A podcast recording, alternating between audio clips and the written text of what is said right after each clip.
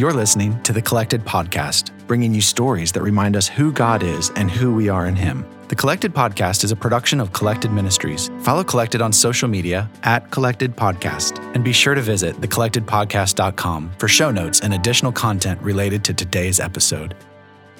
Welcome to season six, episode four of the Collected Podcast. I'm your host, Jes Biondo, and this week I'm bringing you a very special and very exciting Christmas episode. Um, this will be our last episode before Christmas actually arrives. Um, so, we're going to be talking all things Christmas and giving you a few recipes and inspirational tips for the holidays and focusing in also on the true reason for the season. And to ring in this episode, I couldn't think of anybody better than my dear friend Katie Newberg, and she has been on the show before, back in ep- season three, episode 26. So that was back in October 2021, and since then she has been on a wild, terrifying, miraculous journey in her life. And so I wanted an update, and um, she is just completely in love with Christmas as well. So I thought she'd be the perfect person. So, Katie, welcome to the show.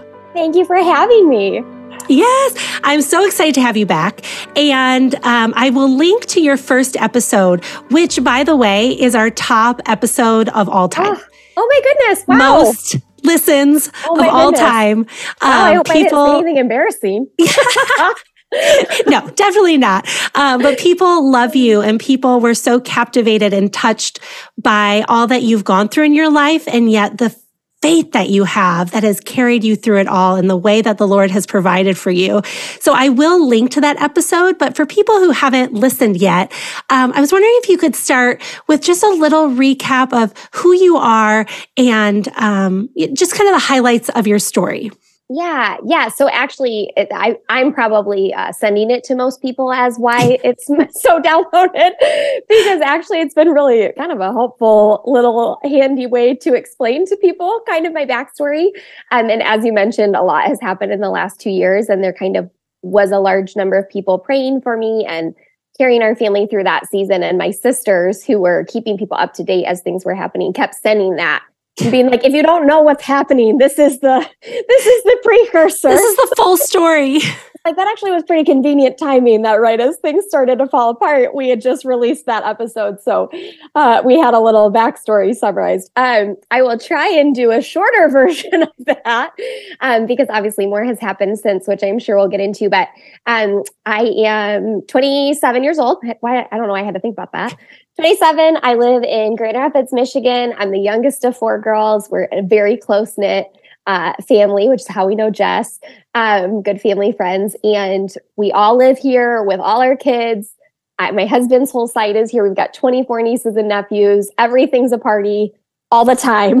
We're close with all of them. Yes. Um, so that honestly feels like the biggest part of my life. Um, I'm married. I have a two year old daughter um, who I had shortly after we recorded that episode. Um, and then kind of the the even further backstory with that is that I have a pretty severe chronic illness that I was born with. Um, the gist of it is that I don't absorb what I eat orally. So um, from birth, I struggled to gain weight, struggled to grow, and had a really large volume of vomiting anytime I ate anything, and and immediately sent up the red flags of something's wrong. You know what's what's happening. It took six years for us to actually get a diagnosis of what was happening. But that entire time, I was extremely malnourished. At 18 months old, they put in a permanent um, IV, essentially, uh, central line feeding tube, so that I could get all of my nutrition directly to my bloodstream. While we, the thought was, while we figure out what's going on, while we figure out what's wrong. Um, what we settled on is called hollow visceral myopathy or uh, pseudo obstruction, malabsorption, lots of technical words summarized as a motility disorder. Um, that the muscles and, in, and nerves and intestines do not contract, do not absorb. It's essentially kind of like a paralyzed digestive system. Um, so anything that goes in just moves through, but does not get absorbed and provide me with nutrient nutrients and um, nutritional content. So all of my nutrients come through that feeding tube. Um, and then with that, there's just a lot of ramifications. So I describe it as like living with the perpetual stomach flu. Um, I would say in the last five ten years, that's gotten a lot, probably last 10 years, that's gotten a lot better. My GI symptoms are more mild, but I would still say, you know, not your average, not your average symptoms day to day, more so on par with someone with a stomach flu than someone without. And, and then because of the feeding tube and just the risks that puts you at, I'm at high risk for infection. I have pretty frequent surgeries to swap that tube out as it gets infected, high risk for sepsis when it gets infected, things like that. Um, by God's grace, I've been nine years without an infection, which is truly insane considering from, you know, 18 months old until I was 18, 19, I was having an infection every six months to a year. And then that would involve hospital stay, multiple surgeries, sepsis if we got to that point. Um, lots of complications to now a point where I've I've been a long time of being really stable, which is incredible and such a gift. Um, the wild card thrown into that is um, when I was 12, I aspirated during a surgery, which resulted in four weeks on a ventilator um, and a lot of lung damage. And then some of my story in the last two years has involved two more stints on a ventilator, one around the birth of my daughter and one this past July. Um, so now I got some, I got a testy set of lungs on me, are pretty reactive to anything.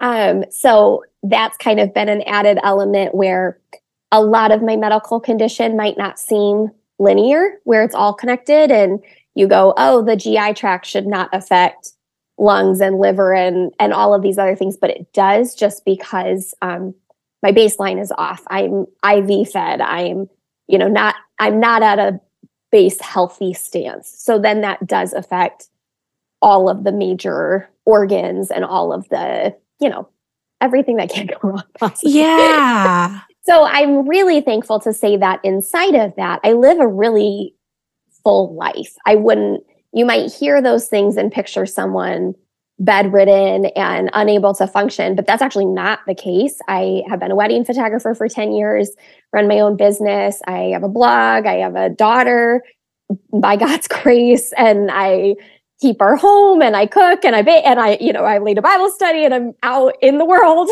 doing things. Um, and that waxes and wanes. It depends on the season. There are seasons where you know, I am in bed or on the couch for weeks or months at a time. And there are seasons where I do need a lot more help um, from my family and my spouse and um, and my community. And then there are seasons where sometimes it's you can forget from the outside looking in that there's anything actually even going on. So it's all a dance that shifts month to month, but um, I would say the main theme has been that the Lord has been incredibly gracious and patient and faithful to me through all of it. And I have had something that is a rare opportunity of seeing miracle after miracle, mm-hmm. um, not your daily miracles, the type where your doctors and your community and your and your people are all left with their jaw on the floor thinking we don't actually understand how this happened and i'm thinking i don't really know either except just by the lord and that that really does set a different trajectory for your life once you've experienced something like that let alone when a lot of your life has been instance after instance of his miraculous power. Yeah. Wow.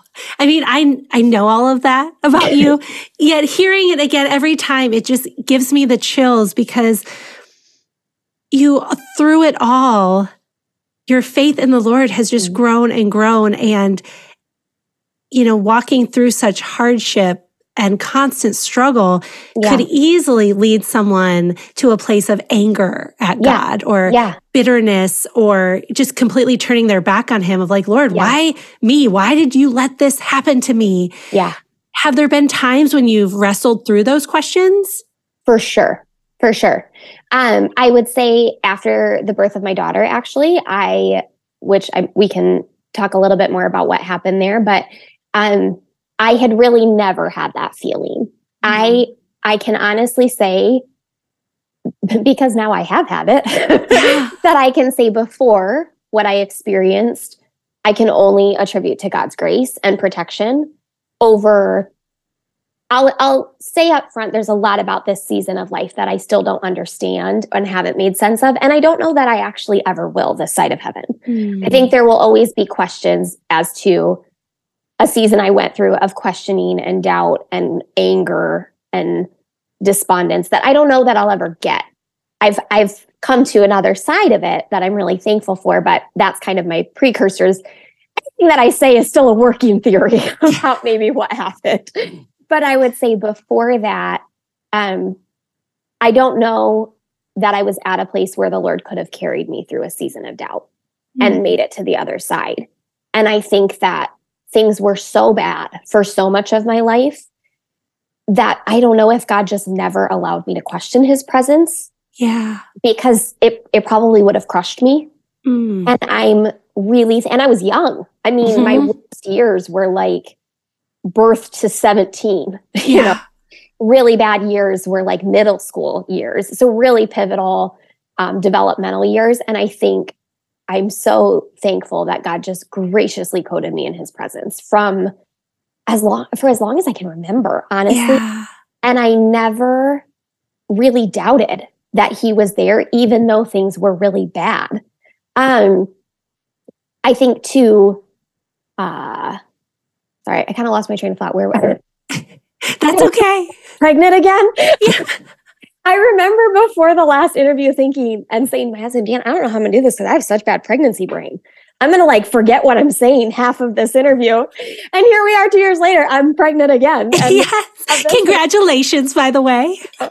Thank you. I did remember where I was where I was headed with that was that um I think sometimes when we are able to stand on our own, we have even more temptation to do so. Mm. Whereas when you are flat like left on your back basically and unable to get yourself up you're really faced with the reality that all of us have that we cannot help ourselves we cannot save ourselves we cannot support or control or endure any of those things a- apart from god yeah.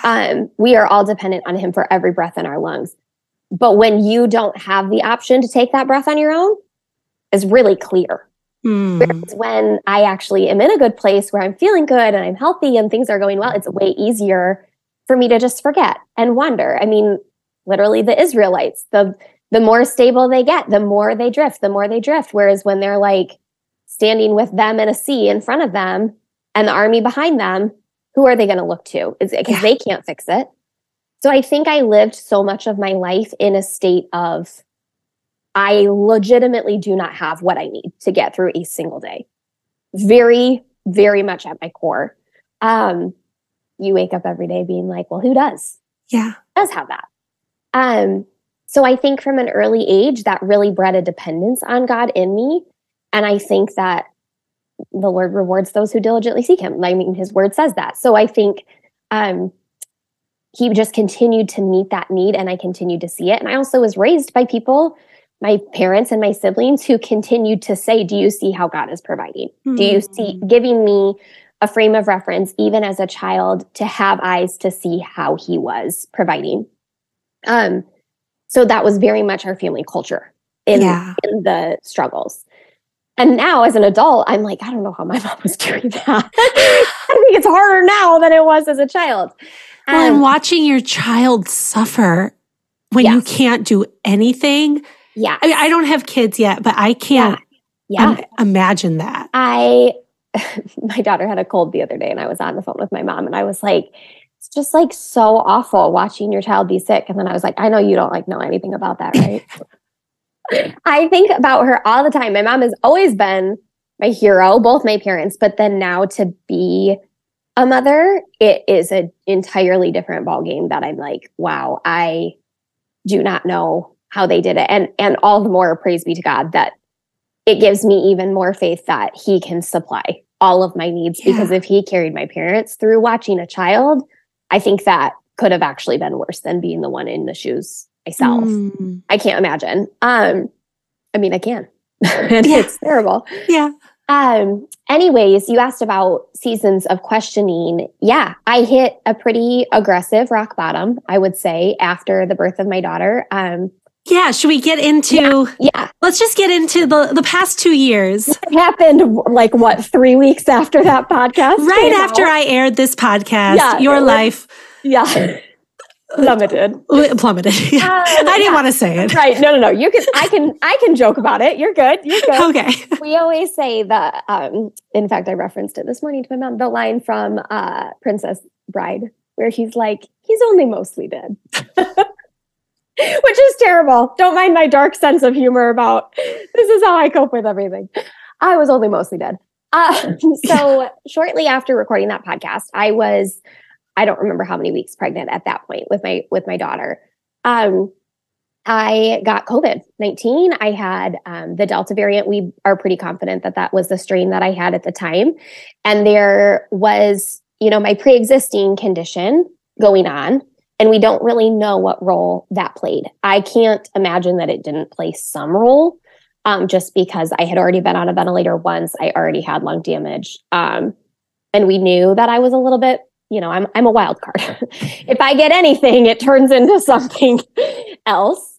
Um, but what was unique about the Delta strain is there was this odd combination of when you would get it in your third trimester of pregnancy. Um, so what happened to me was not a story unique to me. It was happening worldwide um, happening in our hospital with other patients in the rehab hospital I ended up in with other patients. And then um, after the fact, I ended up messaging with about 40 different women on Instagram who had all had a really similar, if not the same story, which was crazy, truly crazy and gut wrenching.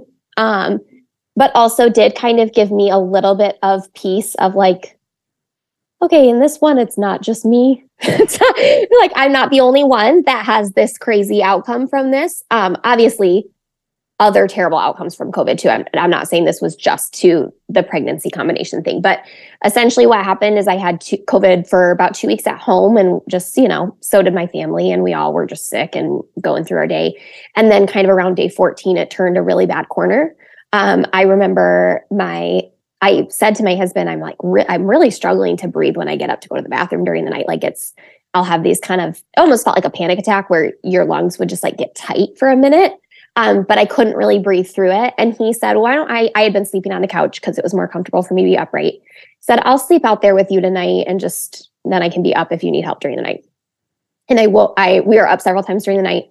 I woke up in the morning to him on the phone with my OB and with an ambulance on the way. And he had called and said, I don't think she's breathing well enough. Mm-hmm. My sister, who we were all, you know, quarantined from each other because we all had COVID, she came over with a pulse ox. My my uh, oxygen level was below, I think it was like 85 at the point.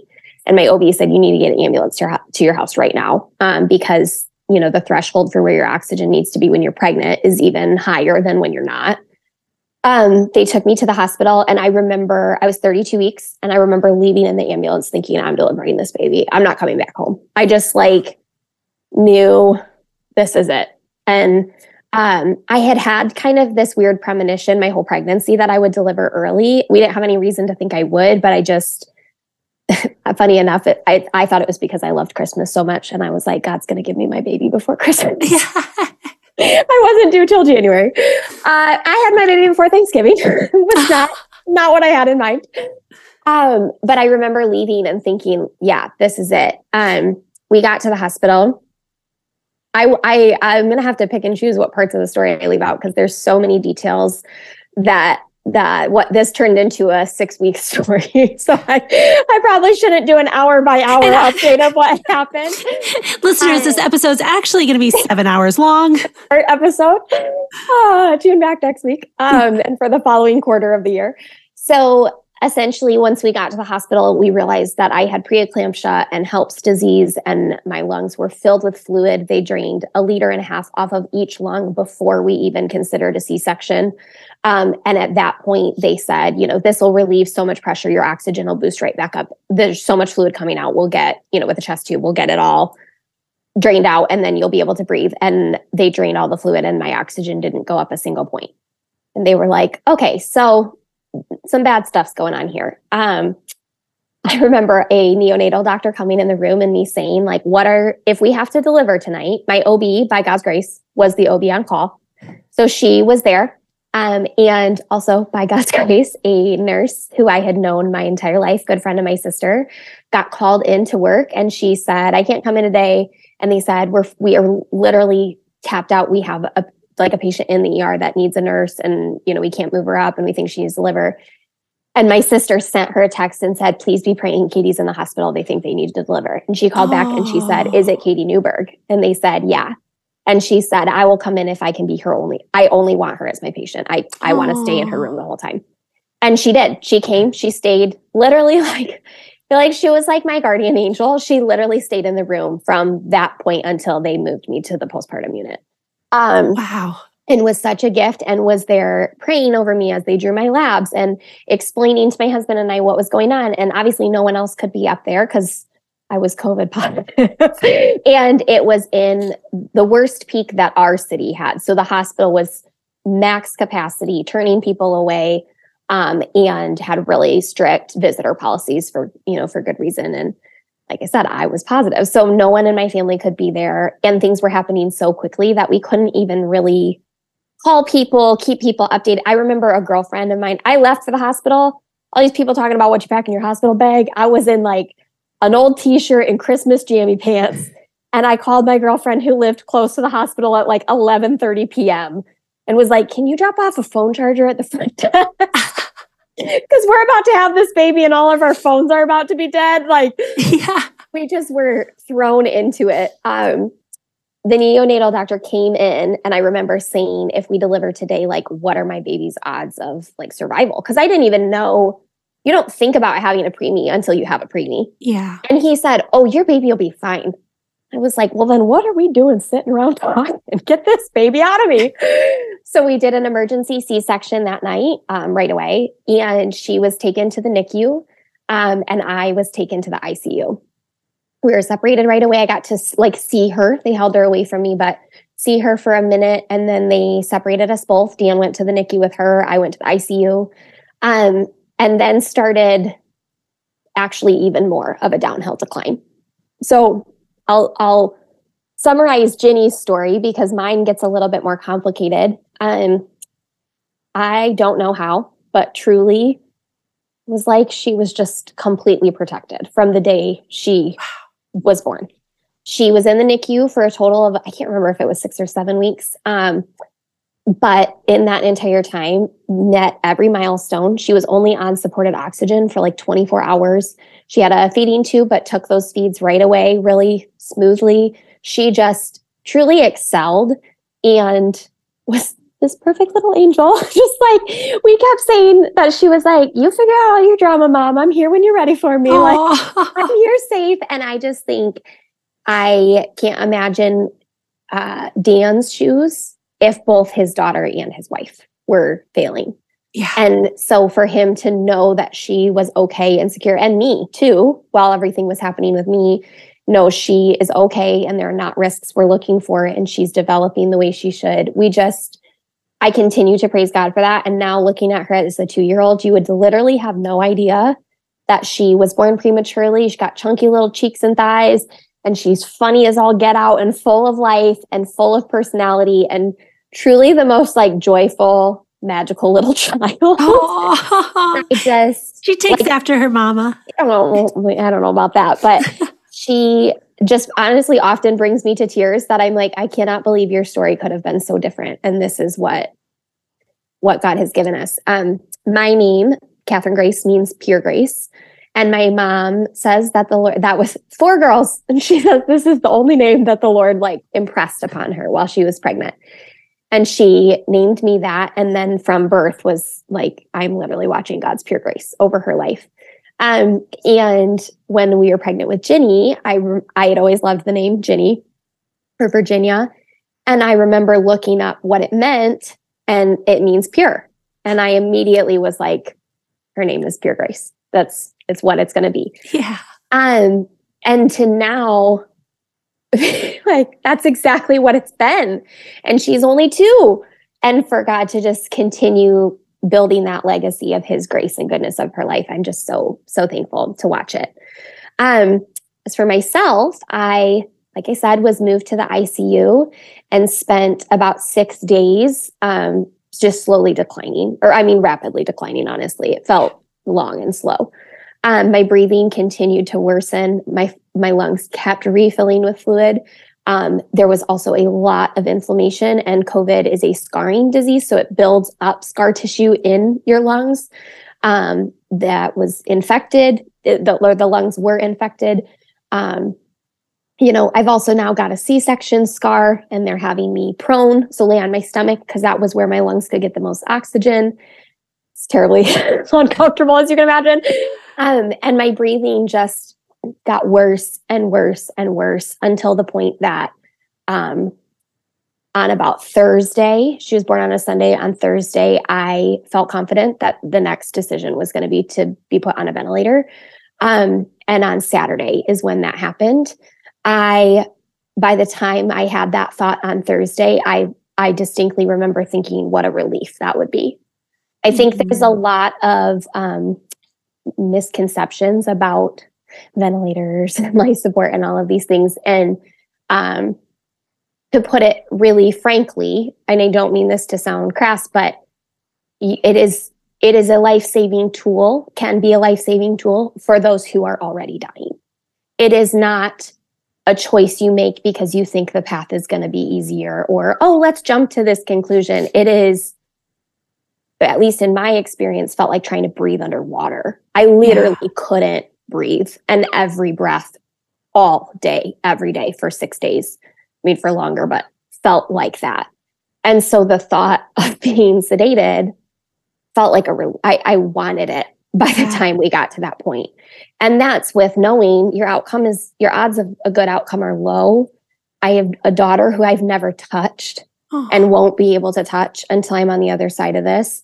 I have past experience with a ventilator, which was the worst experience of my life up to that point.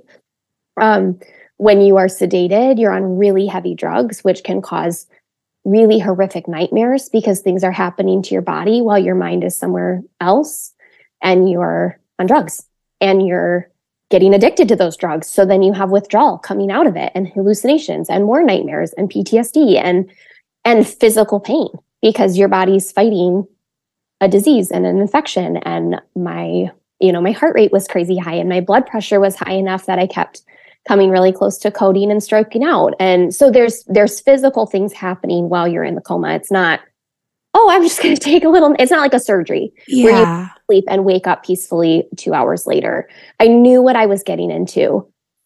And yet i i do not know how to explain other than I will go to my grave knowing that the Lord is real and good and alive and active and present and not some idea because I knew on that Thursday and Friday that this was what my next step was. And I had complete peace about it. Wow. I did feel confident that I was going to live through it. And that is a peace that God had given me. And I don't, I don't know why he gave it to me. And I was very also aware that that could not be the case. Mm. And so I don't want to say, I want to be very careful to make the distinction that the peace I had was not, I'm confident I'm going to live through this. The peace I had was the presence of Christ. Yeah. And I felt a, a presence that I've had tasted, had tastes of throughout my life, but never truly experienced where the room felt light. And I mm. literally felt, it sounds so sick and twisted to say, but I felt like a giddiness, an ex- almost a joy and an excitement that makes me wonder like what were Peter and Paul imprisoned feeling? Yeah. That singing songs and and the prison was shaking. You know, these these moments that we read about uh, do not get me wrong, I was terrified too, but I had this settledness that like all I could do was worship. And and Dan felt the same. We were experiencing his presence so tangibly was a really uniting experience for us because for us to walk through that together and both feel such confidence that he had us it it removes the fear of what the outcome will be because either outcome will be Christ. Yeah. So he is with me on the other side of this, holding me then too, or I get to be with him. Yeah. And to know so, to come so close to that and have more confidence that I've ever had that he is at the end. is the greatest gift I've ever experienced. I would not wish it on anybody. I don't want anyone to ever have to get to that point, right? Because it was awful. It was truly awful. And I don't ever want to like sugarcoat that. But I've also now experienced something that you can't unfeel. Yeah. And as I've talked to other people who have gone through really horrific things of all sorts of nature, other people have had it too. It's not something special to me. It's it's something special to the Lord. Um and we have access to him. He gives his spirit without measure. It is not something that you have to wait to be in this life or death scenario to taste and see that he is good. He is with us in every moment of the day. And this was just an experience where I got to see that really clearly. So, um, on Saturday morning, they came in and said, We're going to give you like eight more hours. And then we think that that is where we're headed.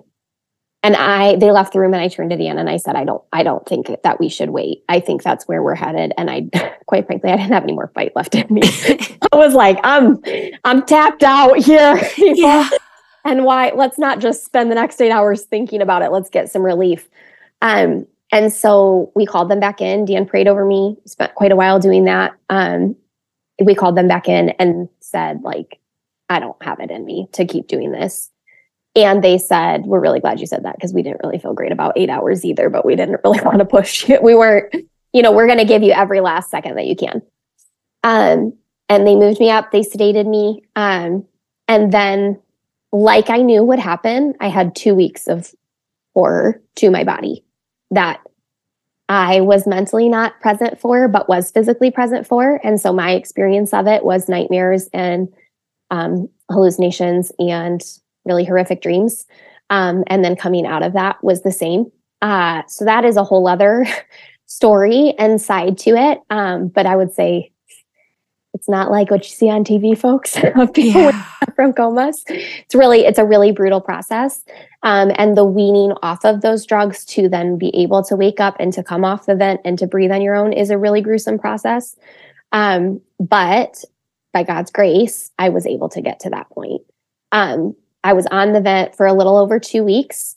And in that time went really drastic back and forth swings of days were good or days were really bad. Um, meanwhile, Jenny's just chilling in the NICU. She's doing great. I mean, she was still a preemie, so there were still things, but she did really well. And my amazing husband was the only person allowed to see either of us. So he was at the hospital from sun up to sundown. He wasn't able to sleep there, but he could be there as soon as, you know, he woke up in the morning and went to bed. And he was going back and forth between the two of us as he was able. A lot of the time he couldn't really leave my room because things were happening so quickly.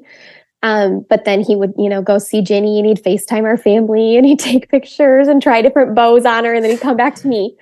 Um, and he'd print, he, my family printed off pictures that he had sent her. So those were, or that he, he had sent them. So those were hanging in my room when I woke up. Um, and they had put pictures of my family up there and up in her room. And it was, it was all very sweet and just doing what we could or what they could to bring comfort in there. Um, and I watched my husband become a total hero of the faith to me. Um, and I, I truly like he was holding my hand at the point that they started the sedation, and he was holding my hand when I woke up like a crazy person, yelling and belligerent and on drug withdrawal. And he kept holding my hand while I stayed a psycho for the next few days. Um, and again, not like uh, what you see on TV, not as romantic as like maybe a One Tree Hill episode or something. Yeah. Um, but he just was so faithful. And I, it's crazy. I have memories of kind of flashing between like nightmares and hallucinations interwoven with him reading Psalms to me and reading the book Gentle and Lowly to me and wow. reading and playing Shane and Shane. Um, and so it's it's real those are very tender things to me to remember just that he kept he kept petitioning on behalf of me and at that point it felt like i had lost some elements of the peace that i had le- leading into it i'd lost i think all of the elements of peace and i don't know what if that was um, medication and what of it was spiritual attack and what of it was coping with a really horrific scenario. Um, but God then he, handed that baton to Dan to carry the charge on the faith element and just keep pointing me to Jesus, keep pointing me to Jesus, and saying out loud over me day after day the ways he had seen God over the prior 14 days or, or however many days it was. Um, and he was leading us to worship even if I was not there yet. Mm-hmm. Um, another element of being in a coma is that you have total muscle atrophy, depending on how long. So, with the duration that I was in, all of your muscles completely atrophy. So, so you have to relearn everything. You have to re-strengthen and rehabilitate your body to be able to move freely. So from the first few days you wake up, you can't move your head, can't lift up your hand, you can't, you know, scratch the itch on your nose or wipe your own mouth or brush your hair back. There's there's nothing. Um, and you truly feel like a, a prison of your own body because you're awake, but you can't move. And that's a really terrifying feeling to wake up to. I had done it before. So I also knew in some ways that brings you peace and in some ways it doesn't because you also know what's coming. Um, but i'm really thankful this was a, a, little bit better of a journey than the, the previous one. Um, they i ended up getting moved to a rehabilitation hospital where they did really extreme physical therapy for several hours a day um, occupational and physical therapy to get my hands moving get my head moving and me eventually i was able to walk as i left which was truly insane. I had a walker, but I'll take it. I'll count it vertical. And that was not easy to get to that point. Um, and all of that, again, just you're faced with I truly am not capable of anything on my own. And that was where I had the most doubt and anger and frustration and palm towards God, pushing him away that I've ever had. And so it's funny that I've had these experiences where I'm at the end of myself and I'm it's blatantly clear to me I need God. And then I'm at the end of myself and I'm like forget this. You haven't done anything for me, which is not true. He has now sustained my life a million and one times yeah. and saved the life of my daughter and brought me out of a coma that my odds were not good in and redeemed my lungs though they were very bad and allowed me to to to wake up. And yet i just had a, a deep anger. And it, it felt like a joke. I felt like i've done this before and now you're going to make me learn to walk again which is a really painful like physically painful process. And um and what i kept coming back to and what carried me a lot of the way through that season um, was that I knew what I had experienced right before I had been sedated. I knew I had experienced a level of peace and a level of joy that I spent the next eight months. I mean, honestly, I spent the next 18 months trying to get back. Yeah. And in that time, I was never able to do it.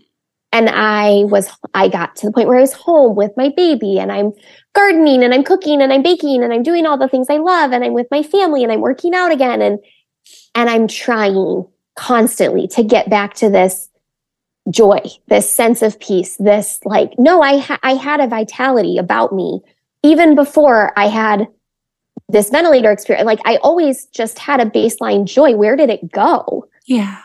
And I couldn't I couldn't muster it up.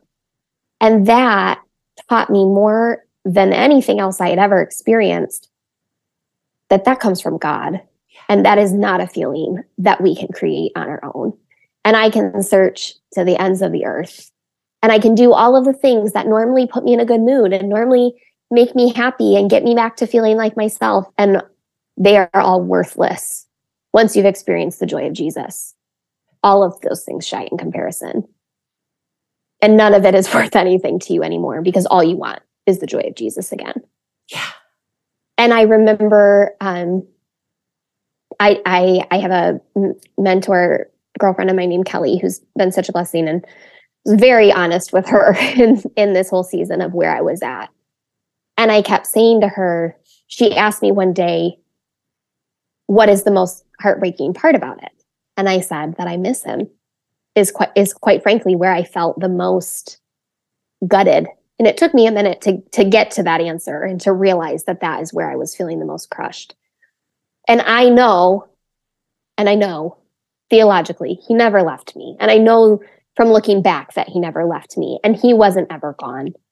Um, but I do think he allowed me to experience feeling like I was alone because I realized how much I really needed him. Yeah. So, so much. I need him so much. Um, and I thought that I knew that before, but I realized really in the most deprived state I've been in that nothing, nothing good touches God. Um, and I, I said to her that I missed him, and she asked me what I missed about him and I started crying, which, you know, I cried a lot. So I don't really know that that's really good. there was a lot of crying happening. and she said, and I said, his friendship. The more and more she pushed me, and the more I thought about it and tried to unravel what felt gone, was a friend and a companion and a lover of my soul and a place of solace and comfort and rest and a place that I could always turn that is so much deeper than any relationship we have on earth. And that held, I held to that through the next, you know, however long until I did start getting that back. Um, and that's where I, there's a lot of different parts to that piece of my story. And again, that's where some of it I don't know that I'll ever understand, and some of it's just too long to get into on the podcast. if you come over for coffee, we can talk more. Um, but I knew, I don't know, that that's what carried me, is that I knew I couldn't muster it myself. And so he had to be real because this was not something I could explain away. And it was not something I could get myself to feel. And that peace and contentment and joy in the midst of truly the most brutal experience of my life, I couldn't make it up. Yeah. And the people around me had seen it. Dan yeah. had seen it. The nurses at the hospital had seen it and commented on it and said they had never seen people as peaceful about their outcome as Dan and I.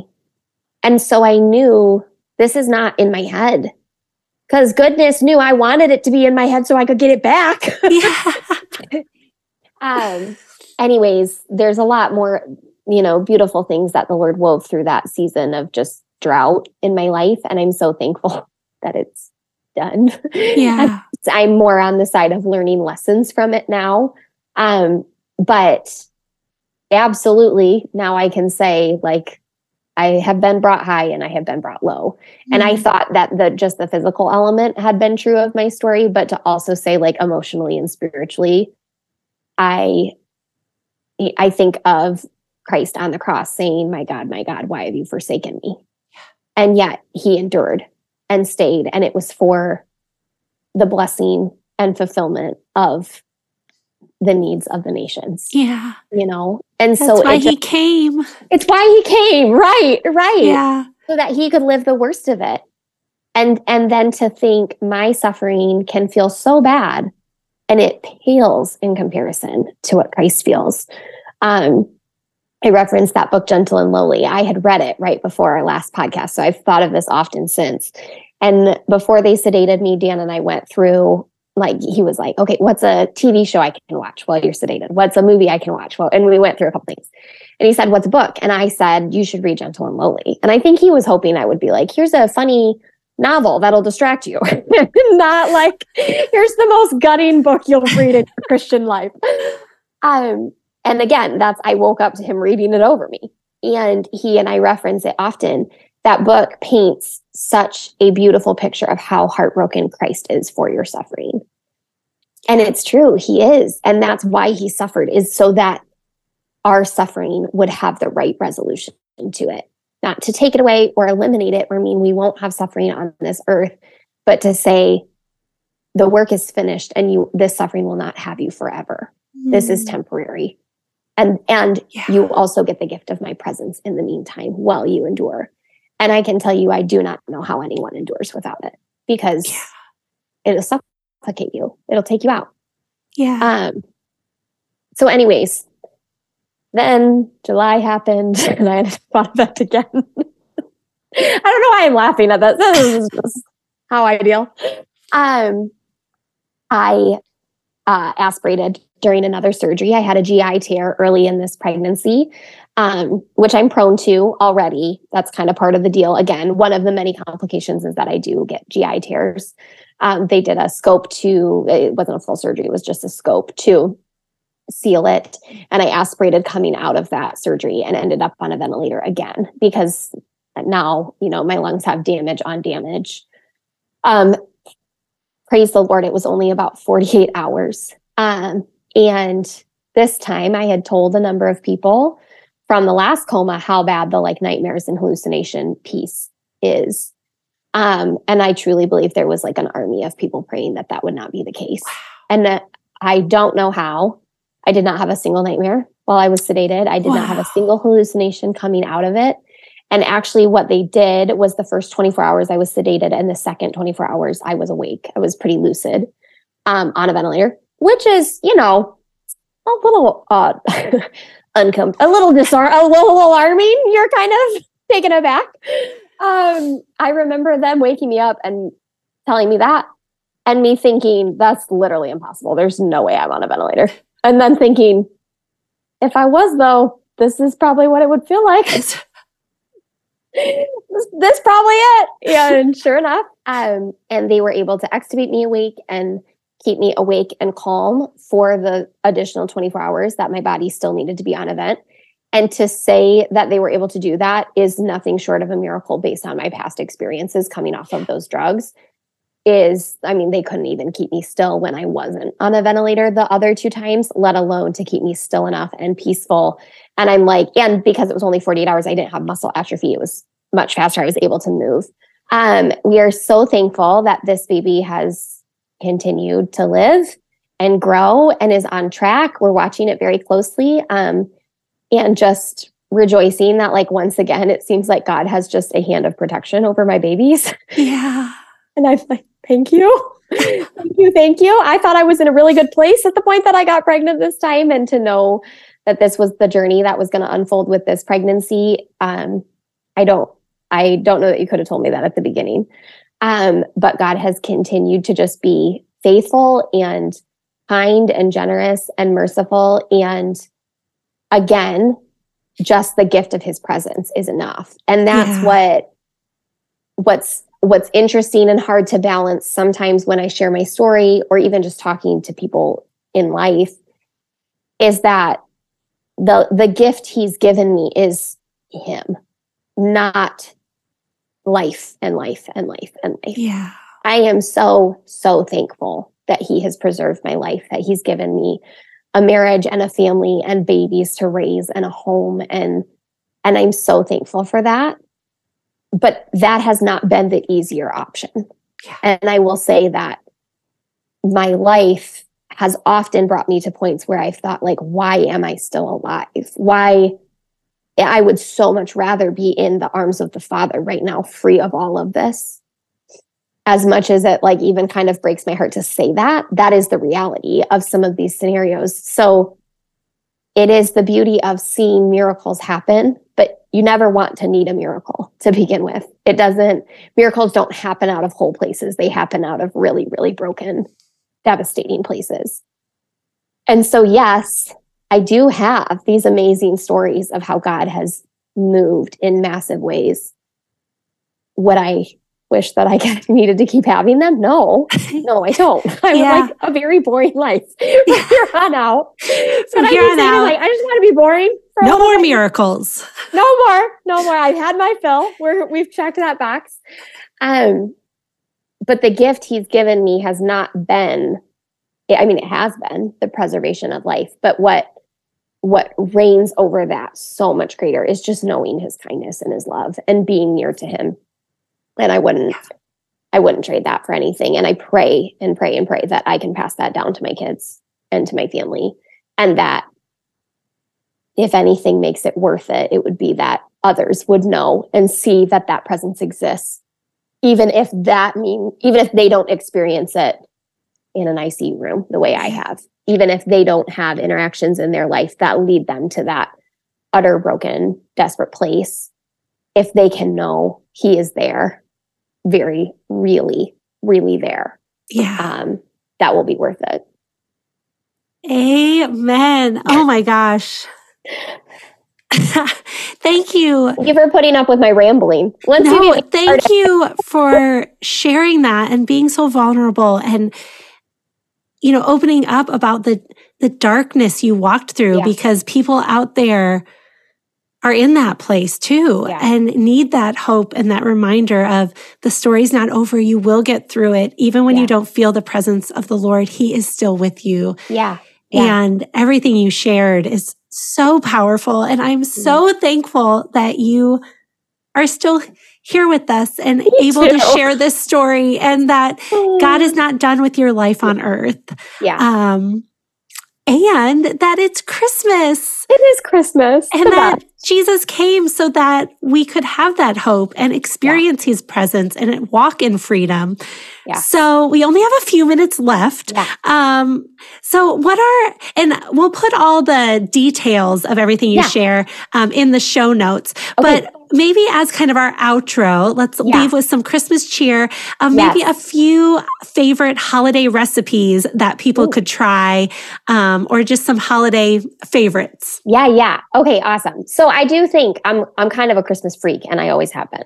And I do legitimately think it's because I am so excited for Christ to come back. I am so Yeah. excited that he came and I'm so excited for him to come back. And that sounds so goody two shoes Christiany, but I really do think if you want to live the Christmas season to the most, let yourself dwell on what it means. Yeah. And let yourself, when you're driving in the car and the radio's playing a Christmas song, think about the lyrics. Don't just sing along or listen or tune it out. Spend your time, like, think about it. Think about what they're saying. A thrill of hope, a weary world rejoices. The simple lyrics that you've heard time and time again can hit you in a really different way. And I really think that things like that, directing your heart towards what matters throughout the Christmas season, is what makes this so magical. and it, it can really take away a lot of the, I hear people say, like, you know, it's just so easy to get distracted by the gifts and the consumerism and all of the, you know, the things and Santa and the Hallmark movies. And I'm like, I just think, like, literally, when is the world more focused on Christ coming than at Christmas time? Yes. As Yeah. Christians, maximize that Yeah. and take every advantage that we can to direct our hearts to what it is we're celebrating. So, a few Christmas favorites. These are a very different um, vibe than the whole conversation. That's okay. We're ending with some cheer. Ending with some cheer. Okay, so I would say I collect a couple new things every year to add to my like Christmas stash. The percentage of the storage in my house that's dedicated to Christmas is probably like an obs- obscene ratio. But it might be like one year I bought garland and then the next year I bought like another string of garland. So I'm not like crazy dumping all my money into all my decor every year, but each year I just look for like one new piece that then I can pull out. So if you're watching the video, these are my th- these are some of my Christmas dishware. Okay, so I got these little like glass mug or glass cups that have Christmas trees on it. A set of mug. Actually, girlfriend gave me this one. I've got another one right here. My sister bought me this one. People know I want the Christmas bugs. Yeah. and swapping over my dishes as soon as it gets to be like Thanksgiving time. Every time I pull this out to drink a glass of water, it makes me happy. And you know what? Dan, who is not as crazy about Christmas as me, he loves Christmas, but you know, I take it to a different level Yeah. Yeah. he said last night, these cups make me happy every time I drink out of them. And I was like, you see? And they were six bucks at a thrift store. I got like a set of eight of them. Um, so I would say just being mindful of taking things to the next step. So Yeah. rather than just like making your cup of tea before bed, or maybe you don't even make a cup of tea. Maybe you're like, for the month of December, I'm gonna make a cup of tea before bed. And I'm gonna turn on my Christmas lights and turn on a little music and make it a special little moment. I think just have a bit of intentionality. Do you see that? I can't stop smiling. It makes me happy to think about it because those are all of the little things that time is so fleeting. And if we want to really like maximize this season, just like think about it a little bit extra. Can you light candles at dinner? Can you, you know, maybe you have a couple recipes that you pull out. I actually don't have a lot of like Christmas specific recipes, but one is that we make kringla, which is a Norwegian cookie. I'm not even that Norwegian, but that is the tradition that's been handed down from my like great great great grandma's recipe. And they're just little like bread cookies. You eat them warm with a little butter. They're not the like you picture the Trader Joe's like Danish kringla. This is a Norwegian cookie. It's a little different. And I make those every year. And I swear the smell of buttermilk, I'm like instantly transported to Christmas because yeah. I make kringla. And it's not even that special of a recipe, but just having some traditions that you kind of pull to. Um, and then I would say the other favorite that I wanted to throw out, okay, I would say having a red lipstick you love. So I have I have one here. This is the Superstay Matte Ink by Maybelline because okay. I'm still a blogger at the end of the day. I can't not think a product. um, and this is the color Pioneer, and this is I would say my like beginner red lipstick. If you don't normally wear red lipstick, this will not rub off on your food. It will not rub off on your drink. This is the safe if you want a festive, cheap option. So that's what I, I'll send you this. So you can link it. Yes. I need one. I'm watching this video. I'm like, oh, my face looks so pale. Like my lips are so non-existent. I always think that. I'm like, where's my where are my lips? Where'd they go? Maybe I just have worn so much red lipstick that now I think anything not red is like yeah yeah. Uh, um okay and then i love um liturgies all year but i would say especially around the advent season i love advent liturgies. So i would say one um, making an intentional distinction between Christmas time in what you're studying. So um, you can read through the Gospels or just really focus in on a couple chapters of Luke leading up to Christmas, or things like um, She Reads Truth usually has a devotional throughout Advent, which is great. There are different books, just setting aside doing something a little bit different in this season that's going to center your heart on what what mm. we're celebrating. Yeah. Um, my favorite is um, the Church of England Book of Common Worship. Um, I'm not Anglican, but this has been such a such a blessing. My sister Allie got me started on this, and this is actually I stole her copy like I don't know four years ago, and I'm just she's never getting it back. Um, but they have liturgies for different seasons. So I use this as a prayer tool throughout the year, but it really shines in Advent and in Lent um, in particular and leading up to Easter. The Christmas and so Advent is a season, but then Christmas time is also a season starting from Christmas on until Epiphany. Um, and there is a prayer for morning and a prayer for evening. Um, and I usually read the prayer for morning just myself. And then what we're doing this year is reading the part of the evening prayer. It's a little bit long for our two year old to like wait on starting her food until we're through the prayer. so we do a portion of the evening prayer before dinner. Um, and that's been a really great thing for us to be able to do together and kind of as a family and start that tradition of setting aside Advent season is different. Um, yeah. And we are celebrating not just Christmas and gifts and and giving and snow, which we are all of those things too, but we're celebrating that He is come and we're celebrating that He is coming again.